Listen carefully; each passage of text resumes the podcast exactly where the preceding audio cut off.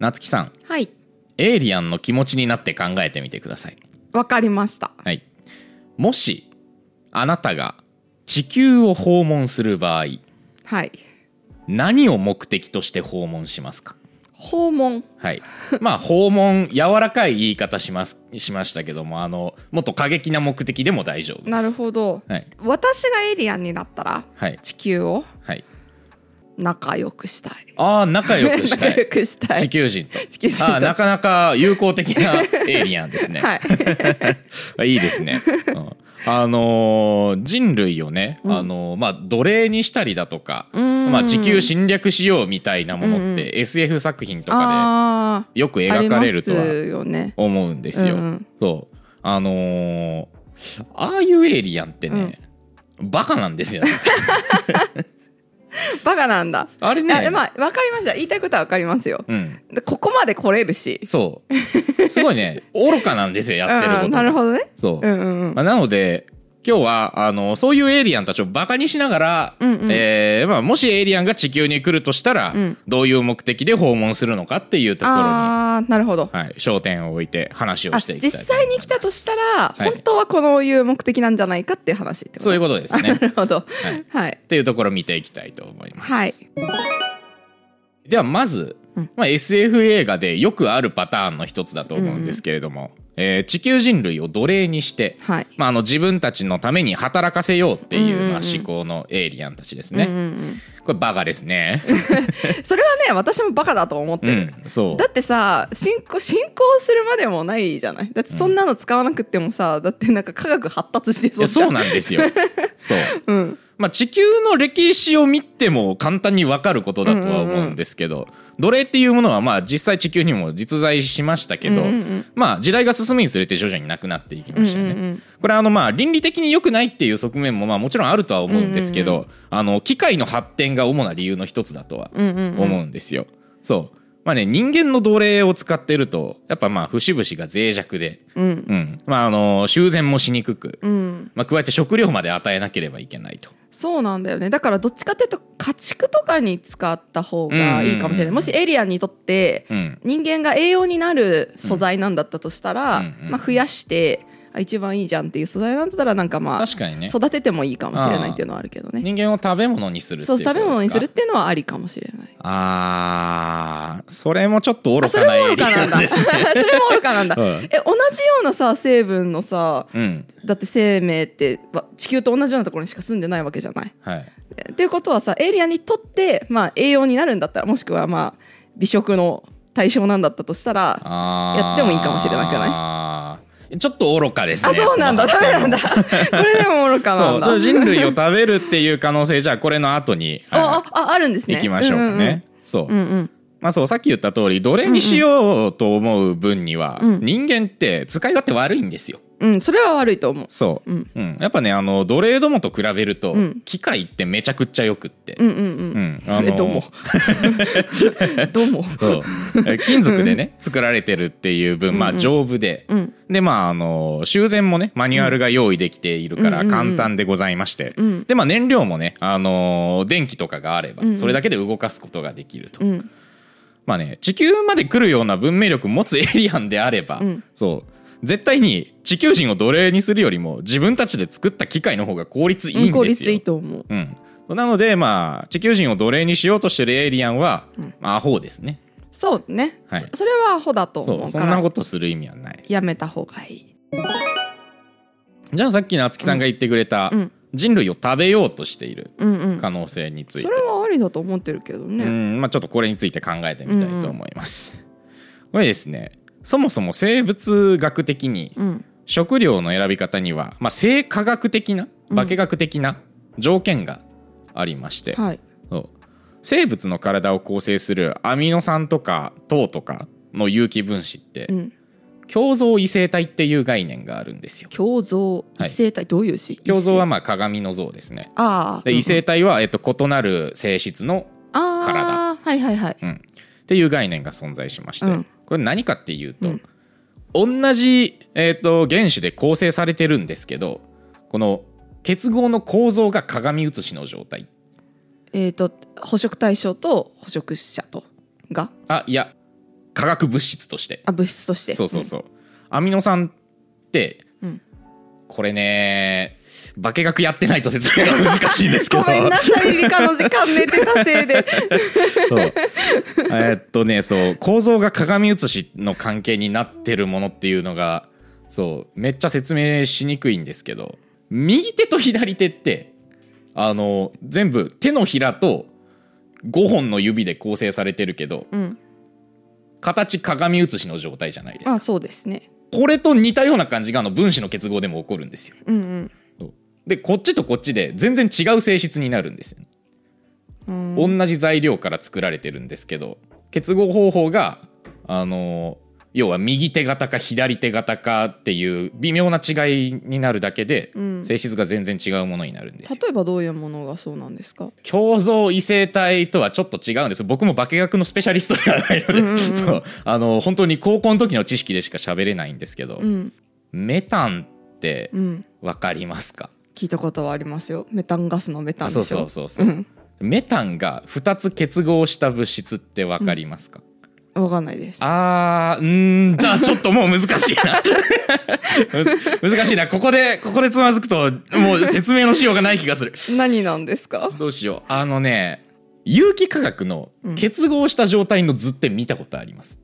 ありますようん、あの C が2つ並んでて、うん真ん中に線が引かれてて、うんうんこう C の両方に H が3つくっついてるうんうんのって見たことありますか、 H が3つ ?H3C2H3 C C2H6 そうそうそう、うんうん CH3 と CH3 が真んうんう中ん CC でつながってる、うーんそそれは見たことないけどあかかうん結合としては見たことあるよ、うんうんうんそうこの結合だと、うん H をどっかしら、あのーなんか別のものにうんうん一箇所だけ変えることができるんですけれでどきも、ますよねこれはど同じものをどっかにつけるならどこにつけても同じ性質になるんですよ。あまあだから C のどの 4, 四本の手にくっつけてもそうそうそうそうだい大丈夫っていうことですよそねうどこにつけたとしても、うんまあおの何回転させりゃ同じものなんで、うんうんうんわかそりうますわかります C は4本の手をそれぞれ出すんで、こういう形が基本になるんですよ。うんうんでこの場合だとこの H の部分を何か別のまあ X としますけれども、に置き換えたとしてもこのどこを置き換えてもこのここが回転できるのでうんうんぐここが串刺しになってるだけの状態だからねそうそうそうそうぐるんってこうそう焼き鳥焼く時みたいな感じの状態で回せるんだよねそうそうだからここを H のままで、例えばこっちを X にしたとしても、全く同じものっていううんうん認識になるんですうよね。んうんこれがね C と C の間の結合が手で繋いでるとそううん2本になることがあって、うんまあ、そうなると両サイドの H が2個ずつになるんですけどうも、んこの場合えーっと例えば上と下を X に変えたものうんうんとこれ H に戻してこう上上で X に変えたものだと性質が違ってくるんですようんうんうんうんこれは、えー、とシストランス異性体っていうんですけシどストランスそうシス型とこれが、えー、とこれがシス型かなで、あのこう体格についてるのがトランス型って確か言うんですけれども、これと似たようなことが、あのー鏡写しの状態になる、あの異性体が存在するんですよね。うんうんうんうんというのが異性体。わかりましそうた要はまああの同じ分子から作られてるけど結合方法が違うからうん別の性質になってくうんうるんうもんうのっんていうものですね。よく理解できましたえっ、と共造異性体は、えーまあ、構造が鏡写しの関係になっている2種類のものがうんうんありまして、はいであの共造なんで区別するために右型と左型っていうふうにああなるほど呼称されるんですよ。はいで、まあ、通常の化学反応でアミノ酸とか糖を作る場合って、うんこの右型と左型がまあ基本的に半々の状態であのあー生成されるんですよね。はいうんうんそうまあ、基本的に作る時ってランダムうなんんで、うんただ地球の生物ってうん体に使ってるアミノ酸と糖うんほとんどが左型のアミノ酸とうん右型の糖しか使ってないんですよ。えそうなんですかはい、なんでこれはねうんもう我々の先祖がそれを使ったからとしか言いようがないんですけど。えーそうえそうなんだうん、で、うんうんこの型が一致する生物を食べないとうん、栄養が補給できないらしいんですあよ。そうなんですか、はいじゃあエイリアンがそうたまたま我々と違う型のアミノ酸とか糖を使ってるエイリアンだった場合、んそもそも我々を捕食してもうん栄養が得られないんです。そうなんだそうだから食べる意味がない可能性がまずあるんですよ。あー栄養は得られないけど美味しい可能性はないですかあーまあその可能性はありますね確かに。ありますよねあそうきたかあ確かに、実際だって我々が食べるものにも栄養全然得らんないけど美味しいものって多分ありますもんねあるある栄養目的じゃないものの方がなんなら多かったりもするしあー確かにあじゃあ人間から栄養は得らんないけどめちゃくちゃうまいっていう場合は、うん人間食う可能性あるかもしれない、うんうんしかも嗜好品としてさめちゃくちゃ良くないなんか太んな いしさああ、まあでもあれなんですよね例えば地球人から栄養が取れるのであれば、うん地球の生物ほとんどから栄養取れるし、うんうんうん地球人から栄養取れないんであれば地球の生物ほとんどから栄養は取れないんですよ、うんううんんだからわざわざ人間選ぶ理由があるとしたら本当にたまたま人間がめちゃくちゃ美味しかった場合に限るそうだよねっていう感じになりますねそうだうんうそんうだから珍しいケースにはなると思いますけど、んでも確かに嗜好品としての捕食ならありえるかもしれなあいですりえるかもしれないよかったその場合は愚かじゃないかもしれない うんうんいやまあ愚かですけどね 嗜好品のため嗜好品とするためだけに、うんあのー栄養が全く取れない知的生命体を殺しに行くのって、うん反撃に遭うリスク高すぎませんか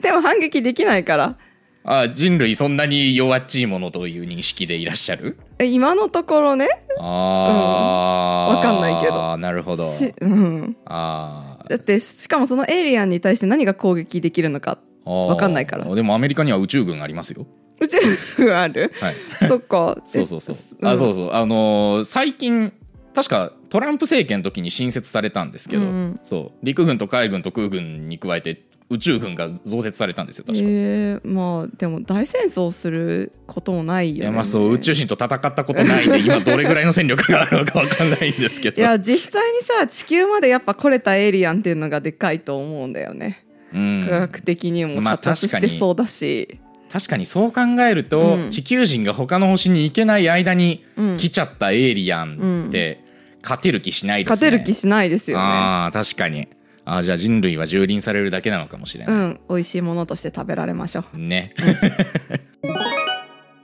というわけで、まあ、他にもあの似たような方向性の可能性で言うと、うん人類と生殖する可能性っていうのも、まあ、SF 映画とかでは描かれると思うんですよ、そね。うなん。だそう。なんか、ちょっとパッとタイトル出てこないですけど、うんたまにあるんですよ、そういうえー作私品映が。画全然見ないからなああ、なるほど、うんうんそう。これもですね、あのーまあ、そもそも生物学的にほぼ不可能だろうというふうに、うんうんうんまあ、言われててそう、まあ、地球人類の生殖方法ではあのー要は2人の DNA を組み合わせることによって新しい世代を作るわけなんですよね。うんうんそうねそうで生殖を行うには人類と同じ、えー、とデオキシリボ核酸っていうものうんうをん用いていって、で遺伝子の構成にこう ATGC っていうちょうど4種類の塩基を使ってないといけないはずなんですよ。 ちょちょっとあの生物基礎までしかやってないんで ちょっとちゃんいけとないははずちゃんとは理解してないんですけど、 はいそう。っていうところからもうそれこそあの地球でいうと人類はチンパンジーとすら生殖できないので、うんそう。まあ、たまたまやってきたエイリアンがたまたま地球人類と生殖できる可能性っていうのはまあ低いです。なるほどね、まあそうだしさやっぱり地球人の、まあ、多様なものに欲しい多様な生物として欲しかったら、うんまあ、同じ DNA だったとしてうん。配列だったとして、うんうんそれでなんか向こうの何何かが危機で、 うんそれで、まあ、なんとなくこう生物として多様なものを生んでおいた方が得策だっていうのだったら別だけど、んそうじゃないんだったらさもう弱いじゃんそもそもああ弱いよ弱い遺伝子を残す意味があ るの弱い遺伝子を残さなくてもいいよね、エイリアンにとっうんうんうんうてんそれと交わるメリットが全くない、まあ確かに向こうから見たら我々下等種族ですからね。そうそうそうそう そうですよね。いらないですよね多分、うんうんわざわざこっちまで来て子供を作ろうという発想が、まあ、それこそ気が狂った人というか、まあ、気が狂ったエイリアンでないとうん起こらないだろうなという趣味でしょうねところ向こうの金持ちの、うんうんうん金持 ちのそう金持ちのゲス野郎のそう の趣味なんでしょうね。というわけでね、まあ、あの侵略系の可能性は、まあ、人類を嗜好品にするっていう可能性は、もしかしたらあるかもしれないですけど、うんそのあたり除くと基本的にはまあないだろうと。うんうんそうあじゃあやっぱ私の仲良くしたいが合ってるじゃないですか。うん、そうだから基本的に あそうなんだ敵対はもうしないだろうっていう。そうだからやっぱ訪問なんだと思う。うん、あもしくはあれだよね水欲しいとか。あー愚かです ね。お愚かですね。愚かなんだまあ確かに、うん基本的にほとんどの生物にはうん水が必要です、うんうんまあ水はとても貴重です、うん独占してはいけません、うんでね、まあ、エイリアンたちも水が必要な可能性は十分高いんですけどうも、んまあ確かに地球には海があります、うんうん、あの水がたくさんあります、うんこの水を持ち帰って自分たちの星を潤わせようっていう発想があるかもしれないんですけどあ持ち帰ってかあ移住させてみたいなな感じかとあ思あっーてたここっちにこっちで使わせて、向こうでなんか枯渇しちゃっててああ、うんはいはいはいかなって 思ってた。これもねいやこれが一番バカです ねあそうなんだ。いやだって運搬コストの方が高そうじゃん。ああ、あのねわざわざ地球で水採取するぐらいなら、うん近所にもっといい星があっておえ私たちの近所にそうあのねエウロパって話しましたよね一あ回ヨーロッパの元になったそう語源の。木星の衛星の名前になってうんるうんエウロパなんですけど、うん、エウロパって表面氷で覆われてるんですよあそうなんですね。はいでその地下には液体の水が大量に存在してるんですよねへえそうえじゃあエウロパ住めるじゃないですか。いやそうなんですよ、うん地球まで来れるなら、うんあの要は外側からしたら地球よりも木星の方が近いんで、うんうんあのエウロパに行った方が楽なんですよ。うん。うん確かに。あそう違う私が言ってたのはあの、以前なんだっけ惑星移住マイスターみたいな人が私の前に現れたんですけど、あーはいはいはいはいその人がこう水のある惑星を全然紹介してくなかったので。あー、そういうことか。うんうん。衛惑星星だからかそう,、まあ、そう衛星ですねエウロパは。うんうんうんそう衛星も紹介してくれる人だったらよかったんだけど。あーじゃあちょっと今度衛星移住マイスターの資 格をめっちゃありますよ衛星太陽系だけで何百個あるんだって話になってきますよ。うん、そしたら住めるとかあるかも。あそうですね。はい。あのー水欲しいなら、うんエウロパに行ってくれと。うん。 そうちょっと掘ったら水めっちゃ出てくるから。そっか、そっか、そっか、それはいいですね。うんうん。そう地球までやってくる技術力があるならエウロパの地下水組み上げる技術なんて絶対作れると思うので、んんなんか人間とかがわらわらやってきて「なうん何?」とか話しかけられずに済そうみそうますそもうんそうねそうそうあの、あっちならまあ一旦勝手に採取しとってくれて構わんからっていう、そうですよねそうだから未開の地ですからそう水求めるのに地球に来るエイリアンはバカです確かにじゃあいいいですねもうあともうただの信仰関係を結ぶだけじゃないですかまあ、基本的にうはんその方向性になってくるかと思います、あと潰しときたい可能性が2つほどありまして、はいまあ、水以外の資源ですね、はあうんまあ、水は絶対エウロパの方がコスパいいとうんうんいうことになりますと、はいまあ他の金属類なんかはどうだろうかと考える愚かなエイリアンさんがいるんですけれあども、ーうん、まあねこれも地球で採取するのは全然おすすめしてなくてそうですよね他の惑星とかの方がいっぱいありそうですよそう地球はやっぱりね星全体で見た時に特定の金属を採取するにはコスパが悪すぎるんですようんうん、バランスが良すぎるっていうことなのかなあーまあ確かにバランスがいいといえば、ううんんうんとてもいい言い方なんですけど、うんうんえー太陽系までたどり着いたエイリアンさんにおすすめなのはですね、えーまあ、最近の動画で紹介したんですけれども、うん小惑星帯あの小惑星ケ帯レスがいるところです、はいはいはい火星と木星うのん間にあるうん間の広いところですねはい、うんそうまああのまだ小惑星探査機がちょっとずつ送り始められた段階なんで、うんうん詳しいことはこれからの研究になるんですけれども、うん小惑星丸ごと何かしらの純粋な金属になってる星もあるだろうっていうふうに見立てられてるんあですよあそうなんですねそうだからなんか特定の金属欲しいなら、うん小惑星帯で探して星1個持って帰った方が絶対コスパいいんですよいいですね小惑星帯の中をこう金属探知機みたいなでかいでかい金属探知機みたいな 金属探知機だといろいろ反応すると思いますけどそれのもっと精度いいやつそうそうそうどうせそのエリアさんたちできるか特定のそうら特定の金属探知できるやつ があれば あね金だってそうそうそう鉄 そうだってそうこの島丸ごと全部金だっていうのがもしかしたらあるかもしれない確かに楽しそうそれは、うん、そうでまあ小学生無数にあるんでね、そううん見つかる可能性は十分あるだろうっていうところですね、いいなその場合はちょっとエイリアンさんに宇宙船に乗せてもらってあ遊びに行きたいですね我々もうんそうそうそしたらこんな戦争とかなくなるかもしれないからじゃあその星1割だけでいいから地球に分けてくれそうそうそう来たんだったらさそうそうそう来たんだったらちそょうっとちょうそうだそいうってそう、まあ、我々の領領空だ領空っていうか、うんうん領中だからそうそうそう領中だからね一応太陽系だからそうそうさここでって取るならまあそっちの技術があるから9割はそっちでいいけど、うん俺たちの分も1割ぐらいくれよっていうそうそうそう交渉ができるでかきもるしれかないもでしすれなねい経済水域みたいな経済宇宙域みたいなそうねそう,、そうあの何天文単位までは我々の領域そうですそうってそういそううそうでもねエイリアンとの交流が始まったら多分そういう法律を整備しなきゃいけなくなるんでしょうね宇宙法、うんいいですね楽しみですうねん、、何語で書かれるんだろうああまあこっちに訳す時はとりあえず英語にはなるんでしょうねうんそうだよね だってまあそもそも喋れること前提で言ってるけど、うんどういう感じでやってくるか分かんないですもんね、まあでもあれなんじゃないですか向こうから友好関係求めてくるのであれば、うん言語学者とかそれこそ連れてきてくれるんじゃないですかああすごいそう宇宙人の電気信号みたいなのを送り つつ電気信号あー信号みたいなのを送りつつ、うんそれがなんか何の言葉なのかっていうのを当てはめうてね、んうんうん解読していくんでしょうねうんちょっとねそういう未来が見れたら楽しみですけどエイリアン来ないかな来ますかね、まあ、あと、もう一個排除しときたい可能性が、うんあれですね、あの、地球を新たな住処とする可能性ですね。うんこれもね、まあ、あの、結構可能性としては、うんあの低い、低くって、うん生命を維持できるような環境の星っていうのは、まあ、もちろん少ないので、うんこの意味で言えば、まあ、地球っていう星はかなり珍しくって、うん住むのに適した環境だと言えます。まあね、惑星移住マイスターの僕が言うんだから間違いないですけど。間違いないです ねはい。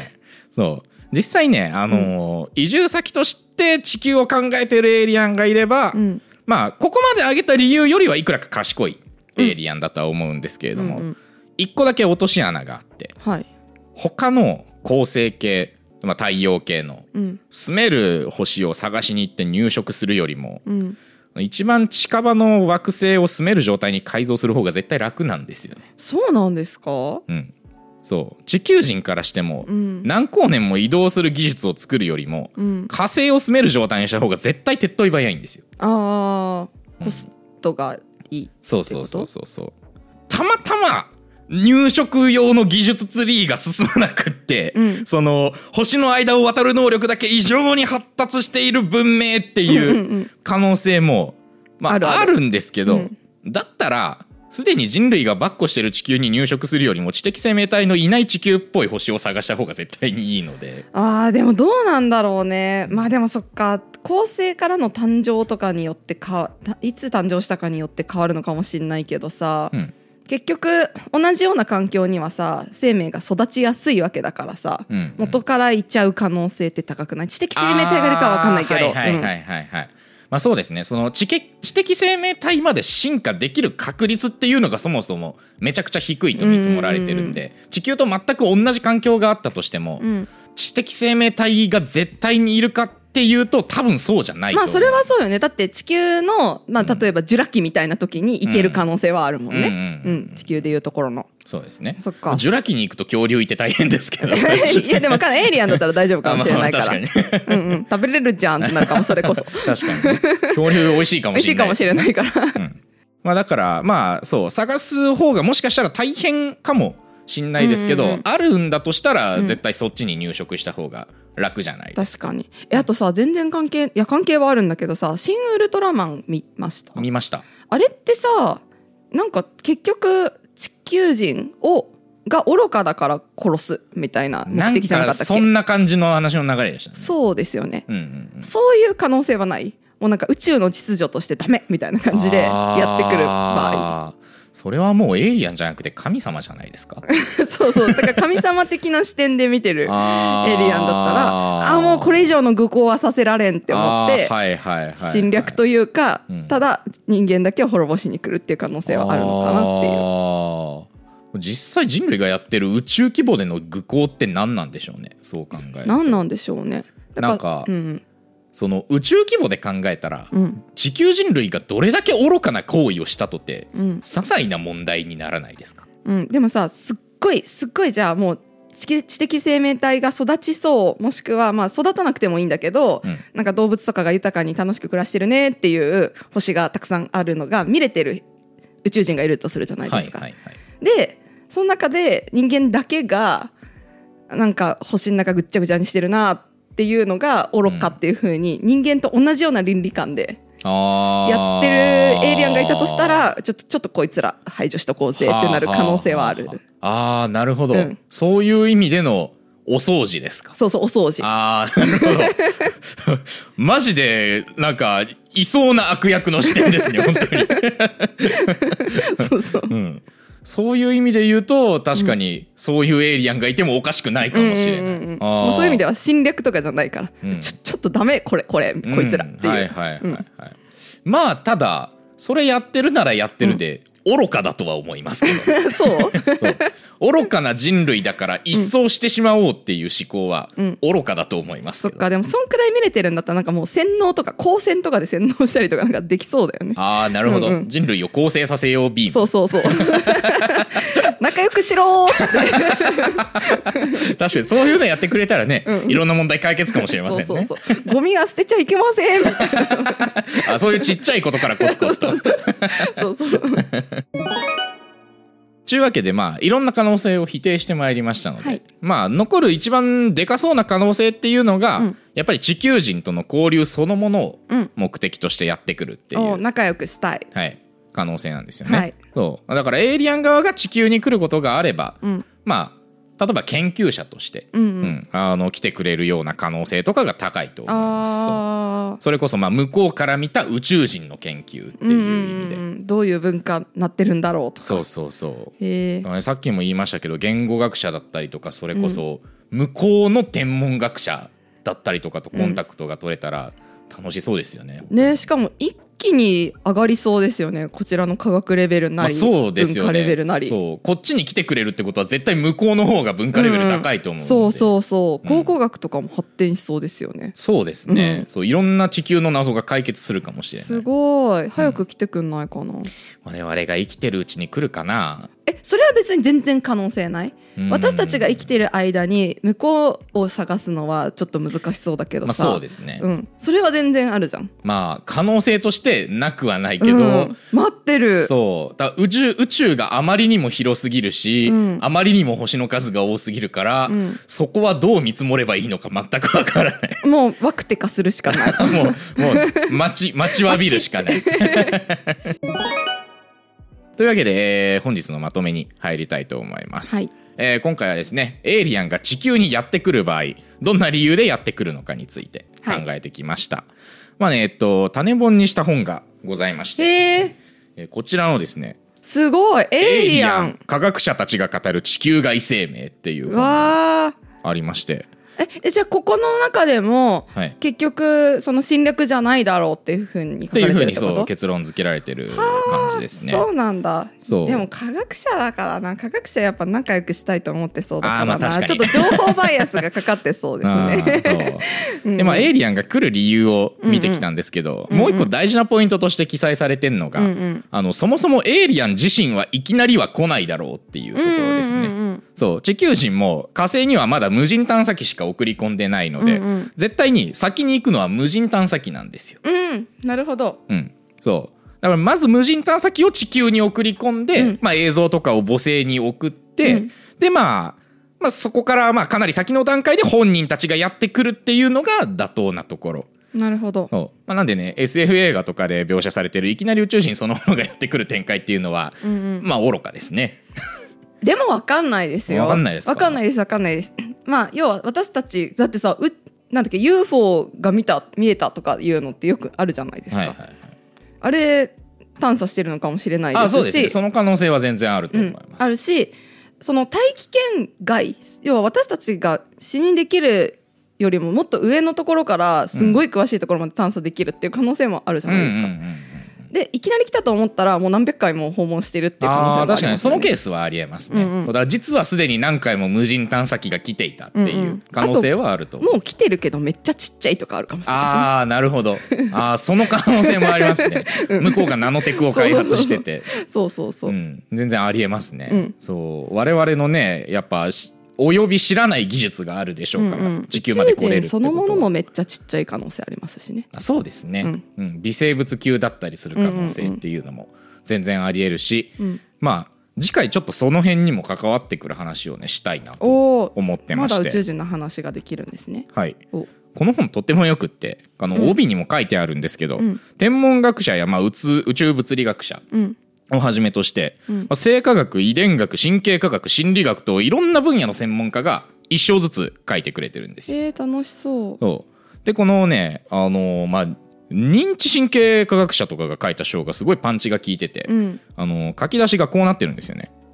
エイリアンに出会うのに宇宙へ行く必要はない、うん地球上で異世界のものを見つけたければタコに会いに行こうで始まるんですよ。